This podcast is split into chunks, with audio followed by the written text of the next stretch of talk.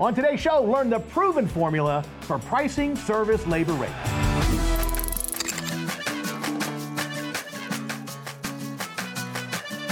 Now, folks, there is a formula to follow when pricing your service labor rate, and we have the one and only Mr. Gary Alex on the show to teach us all about how it ought to be done. Take it away, Gary. I appreciate everybody spending some time with us today. Uh, it's an appropriate topic because we're going to be talking about something that's uh, relative to inflation and gas prices and just the changes that are going on inside of the environment uh, for the industry, but not, not just us, but everywhere. Um, just how service pricing is organized inside of a business. So, um, one of the things that we can say historically is that uh, the industry has struggled in the service business making money. Uh, not all companies, but generally speaking, uh, most companies have lots of service calls and don't necessarily know how to price that. So uh, appreciate Contracting University, EGIA, you know, using this as an opportunity to make sure there's education in the trades. Uh, David's correct. I, I actually chose EGIA and the Contracting University to, to sell my training assets and to partner up with to be able to scale information and be able to get people in a position in the industry to be more successful. So that's kind of my passion in life. Uh, first discussion point is kind of the agenda for the day. The uh, the baseline in any business is really going to be the financial structure of a company, knowing your numbers. So we're going to talk about departmentalizing demand service as a business, and when we talk about that, that's really an overhead problem. Most companies with QuickBooks can get down to the gross profit line. That's generally pretty easy to do. Uh, sales, cost of goods sold, get me to gross profit. I understand what's going on. Um, the problem is what what are the cost structures? So unfortunately, a lot of businesses don't necessarily have the accounting uh, savvy, you know, within the organization to break down overhead. So we tend to teach that at the EGI level through the budget process. You know, we we established a worksheet basically to do exactly what we're talking about and being able to take demand service and find out what it costs a company to run a service call you know, for the overhead to be able to produce that call. Uh, so obviously we have tech wages, we have benefits, you know, we're probably going to have a part to repair, et cetera. Uh, but the hard part is figuring out what it costs me to actually go from point A to point B, what the overhead model is. So you got CSR, you got customer service, you got dispatch, we've got software, a CRM, probably have insurance, et cetera. So we have these costs and figuring out how to allocate that. So the second part of that conversation is going to be KPIs. Uh, a lot of companies can benefit using a KPI, and I think it's important to understand that's a key performance indicator. And within service, I'm going to give you uh, some documents, as David mentioned. Um, the KPIs, if you if you spend some time and do the actual trial, um, there's going to be an allocation of overhead article and also a KPI chart for service, but also for the other 17 uh, industry segments and verticals. That that's priceless information um, over the last you know 39 years or so, we've been uh, organizing that data set to be able to prove just like a franchise. Just think about a McDonald's to be able to make money in a business and predict what's going to happen based on a set of numbers. That's what a KPI gives you. So if you compare your company to the KPI and it's not functioning the way you want it to, that gives you insights into where you might want to see what's happening inside of the business financially. Uh, so we're also going to talk about efficiency and productivity. Those are two different things. The efficiency affects the way we price for sure. Productivity is obviously something that we're we're seeking. So both of those are important measurements. And then I'm going to go ahead and break down the formula, uh, which is sort of the cornerstone of this particular topic, how to actually create a street rate that's based on profitability. Uh, so there's also this issue of parts that's going on right now. Um, in my company's you know parts are changing weekly. It's i've never seen anything like it. Most people probably haven't you know unless you've been around uh, longer than i have. Uh, the industry cost structures are changing you know just uh, literally. And, and the suppliers don't always do a great job of notifying us. So oftentimes it's something that we have to be investigating and catch in order to make those parts cost adjustments. And i see that as a real problem in a lot of companies in the last six to 12 months. You know we're seeing that the labor rates may adjust, but the parts costs need to also be maintained. And then that last conversation is I'd like to spend a little time talking about the difference between creating a rate, which is based on costs, and making sure that the companies that are attending here understand how to create that profit, but also what will the market bear. Um, so as we see in you know shortages with commodities and things along those lines, the marketplace will accept a higher price point Uh, I'm not in any way, shape, or form uh, saying to you you should raise your uh, prices to gouge a customer. That's exactly the opposite of what I'm saying. However, from a profitability point of view, for example, when I'm above 15% profit, I take that and I drive that back to my employee bonus programs. So if I can produce a 20% profit, that improves the bonus program. If I'm at 21 or 22, again, that's more money for me to distribute amongst my team. And in the competitive environment that we're living in relative to finding labor, recruiting, paying bonuses, um, there's some insane things happening in the marketplace from a recruiting point of view. The ability to produce a profit allows you to be more flexible at being able to do those types of things. So, so excuse me. That's the agenda for today. Um, certainly, we're going to take some questions as well if we have time. So let's talk about support materials. Um, again, if you uh, if you're willing to uh, step up and join uh, and do the free trial, we'll give you an article on service pricing, which is going to be a recap of pretty much everything we're going to go through today. Uh, the budget tool that we use to break down uh, uh, revenues, cost of goods sold, uh, GP and overhead, and obviously profit relative to each department. The key performance indicators for the demand service, but also all the other departments. As I mentioned, there are 17 charts. Uh, so plumbing, electrical, commercial service, commercial replacement, maintenance, et cetera, those are all part of the breakdown. So all those KPIs are there. And then the there's a pricing tool calculator. Um, I built this years ago for my service manager to do exactly what we're talking about today. And the purpose of that was to be able to say if we improve efficiency, if we're able to dispatch better, uh, save on travel time, uh, geographic thought process, you know, can we put a position uh, schedule together where a technician has competency ratings, those types of things, uh, performance based pay. Just looking at inventory on the trucks, is it the right inventory for the 80 20 principle? All of those are efficiency opportunities. So that model that I've given you here uh, you can punch in the labor rate, and then as you change your efficiency, it tells you what the gain in profit is if you maintain the rate. So if I go from $150 in Sarasota to $425 in Sarasota, which is where I'm at today, right now, um, there obviously is a gain in sales revenue. There's a gain in gross profit. Um, assuming overhead stays the same, there's a gain in profit too. But if I improve efficiency, I get to keep additional profit. And so that's what that's about. And then the last tool that I've put together is a raising prices tool versus lost customers. Um, during my coaching career, through Lennox in the 80s and 90s, service experts, and then even you know when I started being, uh, doing my own thing as an entrepreneur uh, in the year 2000, what I found was a lot of uh, contractors are afraid to raise price for fear of losing customers. So I built a financial model that actually produces the content to say, well, if you raise your prices 10%, how many customers could you afford to lose and still make more money? Uh, so that tool is really a, uh, a tool that allows a service manager and an operator to look directly at the the issue of raising price and saying, well, if I raise price 20% and I lose 5% of my customers, that's probably a really smart decision. Uh, now, you're obviously thinking about, well, those people probably create referrals and they may write negative reviews, but the truth of the matter is people that complain about price generally complain about price no matter what the price is. And so you're not really doing anything except culling the herd and basically carving off, you know, clients that are probably barking at you anyway. So um, I'm not sure that that's a negative as much as it we perceive it to be. So it's um, so I've heard people use the word head trash. I'm not going to call it head trash. I will call it a fear of change, and so it gives you an opportunity to kind of look and see what happens ahead of time. So with that, um, the very first uh, topic is departmentalization. So I'm going to give you a tool, and it's this. This is a slice of that tool. What we're looking at here in the yellow area that's highlighted is the overhead as it relates to service.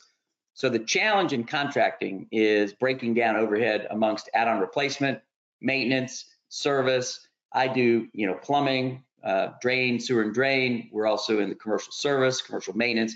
Each one of those departments has an overhead ratio or overhead dollars that apply. And I think the tricky part about service as we set rates is that we understand that we we need to know what it costs us on an overhead basis to run a call. And so in my case, down in Sarasota, it's an average of a two-hour call. It's just just slightly above two hours. So what does it cost the company to take the vehicle and put that in position, you know, at the home or at the business, create the repair, obviously, but run the call for the two hours? there's obviously a sale, there's a part, there's tech wage, there's benefits, et cetera. And that's what's above. But the real issue is getting down to the overhead. Uh, so if my rate is not set properly to cover the overhead, I literally can be running calls and be busy in the summer season peak and losing 10 or 15 dollars per service call. So it's death by a thousand paper cuts. So part of the rationale of doing a webinar like this and just pushing content out, you know, to the trade is to just recognize that overhead doesn't apply the same way in service as it does in replacement. So I'll give you my specific numbers. I, obviously, when we do workshops, um, we teach financial classes. We often bring financial statements in and we break this down in the budget tool that you're looking at. And it's a it's a guess, but it's better than not doing it. Uh, so my overhead in my replacement division is about 21% of the of the sales and replacement, and it's about 52% of the cost of the service revenue. So those two ratios are incredibly different. You know, if you if you're using a company overhead that's a one bucket company, um, you're probably not looking at your service business under the microscope uh, with clarity that you need. So we want to break down overhead. We want to departmentalize, and that's the first step in really gaining control of knowing your numbers. So the, the basis of selling is fantastic. Selling is is amazing when you're good at it. But if you're selling at a price point that's not covering the overhead, you're actually harming the business and harming the cash flow. So I've seen that through my career in many, many cases. And so that's part of the reason why we want to start with knowing the numbers. So the second layer of that is understanding how that allocation works. Uh, this webinar is not going to address that. It's uh, it's too complicated to do in an hour. We typically do that in class. However, the article that's part of the free trial I'm sending to you, it's about 13 pages long and breaks down, you know, how to look at each account and ask the question, you know, if I spend money on marketing uh, and I drop a direct mail postcard for maintenance, that's not going to go into the overhead for service. That's going to go into the overhead for maintenance. If, however, I do what I did in spring of uh, 2021, which is about 40,000 service coupon mailers, you know, $50 off of a service repair, uh, and that marketing goes out across zip codes, and let's just say I spent $20,000 on that, that overhead would in fact go into the demand service department. Uh, and I have to absorb that in my pricing model. I have to figure that as part of that. So I would just say that, you know, bullet point A, they're allocating overhead is messy. Um, I like to be in the room when we're doing the physical boot camp classes and we're training the financial discussions to create the, uh, the opportunity to answer questions about how do I put this number in. Uh, but I can assure you that the overhead in service is going to be higher than the overhead in almost any department that you have. So the process of sitting down and breaking it down as a budget is to me step one and then estimating the costs is something that you know more about your business than I do. So you being able to allocate that overhead, even if it's a best guess method, uh, it's really a approach that I would advocate. And then that gets you the opportunity to start thinking differently. And that's really the goal is to think about how that cost of running the service call is organized. Um, so I can tell you my current overhead in the two Sarasota companies that I'm involved with is about $170 overhead, uh, you know, to run that call. Uh, you know, put that with the tech wage and add that up together, and that starts adding up pretty quickly in terms of creating a price that covers the cost. So the third area is the wage. Now, there's a couple ways that we could approach this, and there's not a right or a wrong. It's kind of like do what's in your best interest. So you can take the average of all the service technicians, you know, that are part of your time payroll system and do an average. So if you're averaging $30 an hour in terms of all your payroll for your service technicians, you can use that number in the in the calculation that I'm going to show you a bit later. Um, I typically take the highest W-2 wage. So whatever my highest paid individual is in the service department, that's the one I'll use. And the reason I do that is it forces me to recognize I can't control who I'm dispatching to the job. And I, I never really know if it's somebody that's going to be $25 an hour or somebody that's going to be $60 an hour. So the basis of that uh, is to be able to look at what the cost is for the direct labor as it relates to service. So in this case, you know, we're, we're probably going to use in the tool, I think I've uh, embedded in there $35 an hour as the average. Uh, but you can pay a lot of different ways. And so I would encourage you as a business to simply look at what the cost structure is for your actual W 2. This does not include benefits. So insurance, allocated benefits, uh, 401k, um, you know, if you have dental plans, medical plans, et cetera. None of that is included in this particular number. So we're only looking at the W-2 wage that you would pay an individual. And uh, the tool that I'm sending to you later, um, you'll have the ability. It's it's wide open. It's not protected, so you can change the wages. So if you're recruiting people, or you intend on giving raises, or you feel like inflation is attacking, uh, you know, your your folks, or people are recruiting and you need to increase wages, you can play around with that and it will change the rate that you need to establish. So it's really designed and built to be a model, uh, not an endpoint. And so this brings us to bullet point four, which is the KPI process. And so again, I'm going to go back to KPIs. So back in the 70s, uh, Trane and Carrier were super active at developing uh, business models for their contractors. You had the Trane Comfort Corps, uh, you had the Carrier Group doing a lot of work. Uh, as we moved into the 90s, Lennox got very active uh, in that process. I, I, was a part of that. Uh, and then as consolidation occurred in the mid 90s, and obviously consolidation is occurring again, um, what we have is access to hundreds and hundreds of companies' financial statements that are very successful. And so what we do is we take those common themes and we build a model around that. And we ask the question, you know, why are you able to produce 20% pre-tax profit inside of your service business? and company over here cannot. What are the differences? So key performance indicators are not the same as goals. They're not the same as metrics. Uh, metrics are just placeholders along a continuum. And a KPI is in fact a destination. So we don't want to be less than the KPI. We want to be on KPI or better. And so that's a journey. Um, if you look at companies that uh, that I've been involved with, um, our labor cost at one point in Phoenix was 42% of sales.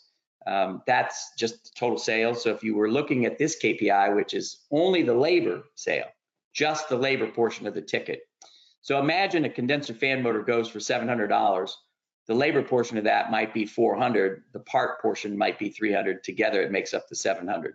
So the 22% that we're talking about here is highlighted in yellow is only against the labor retail. So we're strictly looking at the street labor rate and saying that a technician wage can be 22% of that and we'd be fine. So if I'm paying $100 or if I'm, charging $100 labor retail, that would be $22 uh, an hour wage. If I'm charging $400 retail, theoretically, I could be paying up to $88 in wage. That's the relationship there. So we're not dealing with parts. Uh, we're not looking at parts as part of the KPI, and there's a reason for that. People ask, well, why don't you include parts? And the answer is is because we don't know how to predict which part will be the failure, but we know the labor is always attached equally to the task time, meaning that on flat rate, it's an hour for me to predict a condenser fan motor.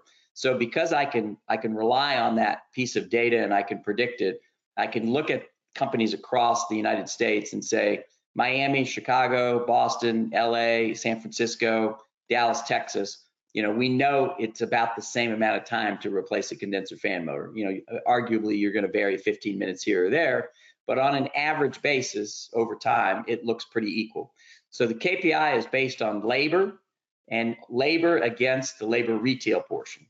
So it's important to make that distinction because sometimes when people look at this chart, they get a little confused by that and they think that's of the total revenue of service, and it's not. It's strictly looking at the labor portion. So the flat rate systems that are out there are all very good. I'm not an advocate or, you know, I don't, I don't really care about which one you use or you're in love with. I think they're all very effective. I think the tool is effective if you use the tool properly. Um, it's no different than any other tool that we have in HVAC or plumbing. So the competency here is to understand the labor that we're paying our technicians and how that labor relates to the actual uh, billable street rate. So when later when I show you how to create a street rate, What's important is that we understand that that 22% is the key number in that discussion. So there's a whole bunch of other data points in there, but as you'll see later, um, we're going to use that as the basis point to create our rate. That way, if you establish your rate and you manage your labor properly, you're probably going to be inside of the KPI on a general basis. Your service department will make money in that regard. So that's really the goal of this is to be able to identify how can any company with any accounting structure, maybe not a departmental company, successfully create a rate and know for sure that they're producing the profit that they want? And that number four in this bullet point is how we do that. And so that brings me to the next data point, which is efficiency. Uh, we're looking for 80% efficiency or greater. That's a tough nut. Uh, it's very difficult to achieve that. However, that's where maximum profitability occurs in service. Um, the industry average is about 50%. Um, so we have to take into account non-billable time. So non-billable time is training time. Non-billable time is travel time. Uh, if I send a technician, I actually have a technician at my house today, right now, uh, and uh, he's replacing a circuit board uh, on one of the VRV systems that's uh, part of my new property. And so it's, it hadn't been heating and cooling properly, hadn't been keeping temperature in certain zones. Diagnostic identified that. Um, this is a warranty call. So because it's a warranty call, that's a non-billable call. That counts against your efficiency ratio. So this is a classic example. It's literally happening as we speak. Uh, so you know we went through the whole diagnostic system, looked at the pressure temperature relationships, what's going on. You know, did we weigh in the charge properly, et cetera. We finally got down to the fact that it's it's a actual uh, component that's not functioning properly. And so you know now we have to go get the component or figure out how to deal with that. That could be a second warranty call, and that's going to kill off efficiency. So the reason it's not 100% efficiency is we know we have training, we know we have warranty, we know we have callbacks, even though there's no good reason for a callback, we have them.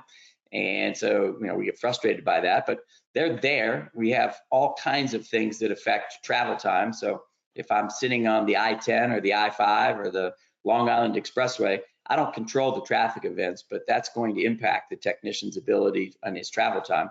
So because of that, um, we're always going to look at the hours that we bill and so the billable hours are going to be annotated in to ServiceTitan, or you're going to be using Successware, or Aptora, or Fixify, or any of the platforms that are out there.